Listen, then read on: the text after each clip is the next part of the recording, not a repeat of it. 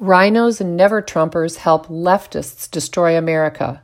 In the past year, we saw anarchists savagely beat innocent people in the street, take control of city blocks, incinerate police precincts, burn Bibles, attack churches, loot businesses, tear down federal monuments, deface public property, and parade naked in front of, hurl obscenities at, and even assault police officers.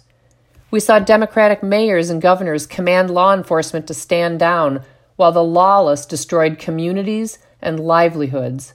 We saw Democratic governors ban socially distanced corporate worship of God while permitting shoulder to shoulder street protests and riots. Riots that were praised by Democrats in our neighborhoods, halls of Congress, and press as mostly peaceful protests. We saw ordinary Americans lose their jobs for saying all lives matter or that it's not good to deny biological sex. We saw Democrat Michelle Obama tell Americans to stay home while her husband golfed at a posh private club.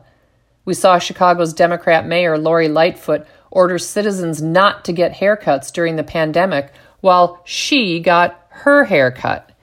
And we saw Lightfoot allow the streets of Chicago to become war zones while she had personal security, not only to protect her home, but cordon off her whole block for her safety at public expense. We saw the Democrat governor of Michigan, Gretchen Whitmer, order citizens to stay home for a holiday weekend while her husband snuck up to their fave vacation spot and tried to use his personal connections to get their boat in the water early.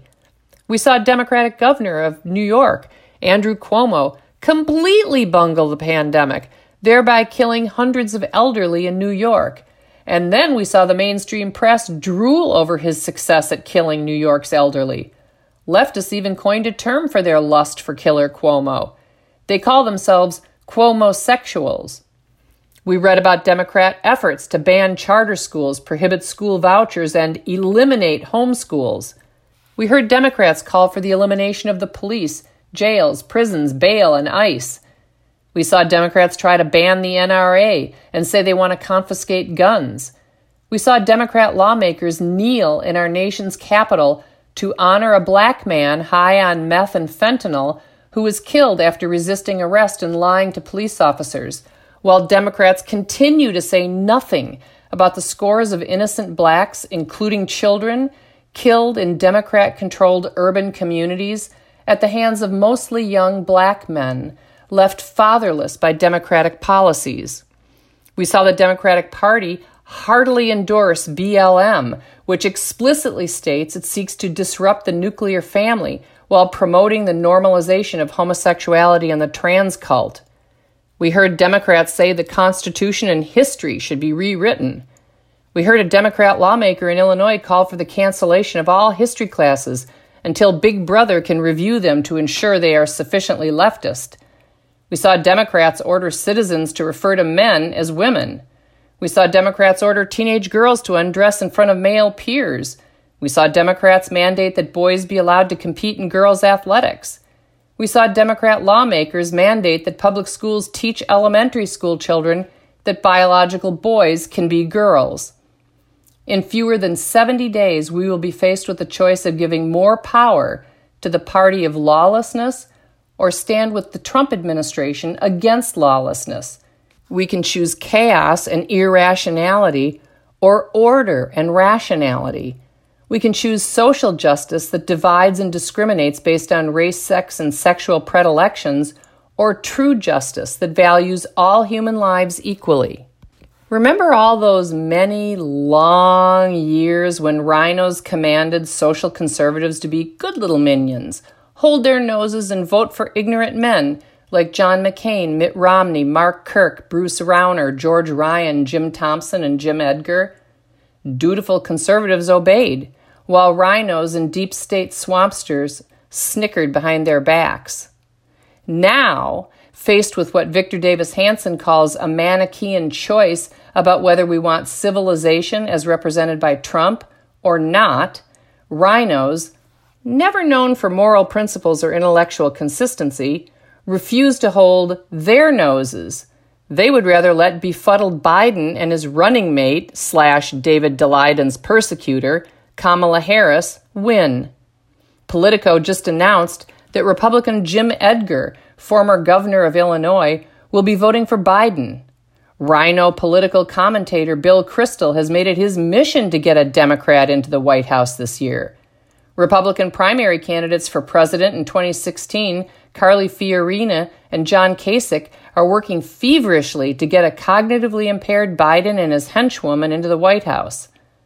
Colin Powell, Jeff Flake, Christine Whitman, Anthony Scaramucci, and Charlie Dent want Democrats to control the highest office in the land, and Quisling extraordinaire Mitt Romney, along with the Bush brothers, George and Jeb, refuse to hold their noses and vote for Trump. With their snoots in the air, all these anti Trumpers sniff and they snort. We'll have nothing to do with the Trumpian sort. Nose holding is for thee, but no way for me. Because of their small minded, petty hatred for Trump's tweets and off putting personality, they are willing to sacrifice the economy energy independence, the Supreme Court, religious liberty, speech rights, assembly rights, and public order and safety. They're willing to have Democrats sign on to the Green New Deal, which will destroy fracking, make America energy dependent again, and turn the country into California with rolling blackouts necessary to provide energy to homes and businesses. They're willing to have businesses regulated into insolvency, which will prevent blacks from accessing the jobs that Trump's economy had created for them before the Wuhan virus escaped and draconian democratic lockdowns destroyed them. Rhinos, never Trumpers, and swampsters are willing to have borders and jail cells opened while police and ICE are defunded, thereby making America more dangerous. They're willing to have Americans pay for free college and free health care for all, including illegal aliens. They're willing to have taxes on middle America raised by Democrats to pay for all the free stuff. They're willing to have America lick China's, Iran's, and the World Health Organization's jackboots and spit on Israel. While the Trump administration facilitated a historic peace agreement between Israel and the United Arab Emirates, divisive rhinos, never Trumpers, and deep state swampsters are willing to let Democrats reignite the Middle East. These wealthy, insulated rhinos don't have to worry about jobs or about their children being shot. They live in gated communities that remain safe even as cities burn. They don't have to worry about dangerous schools with incompetent union teachers who can't be fired because these rhinos can afford to send their children to expensive private schools. Their lives will not change no matter how high taxes are raised. They can afford any doctor they want, so they don't care if you lose your beloved doctor. They don't really care if American girls are forced to undress or go to the bathroom in the presence of men. They're willing to sacrifice babies in wombs and pass on to millennials massive debt, fewer freedoms, and cultural oppression like they've never known before as long as they, rhinos, never Trumpers, and swampsters, get their pound of Trump flesh.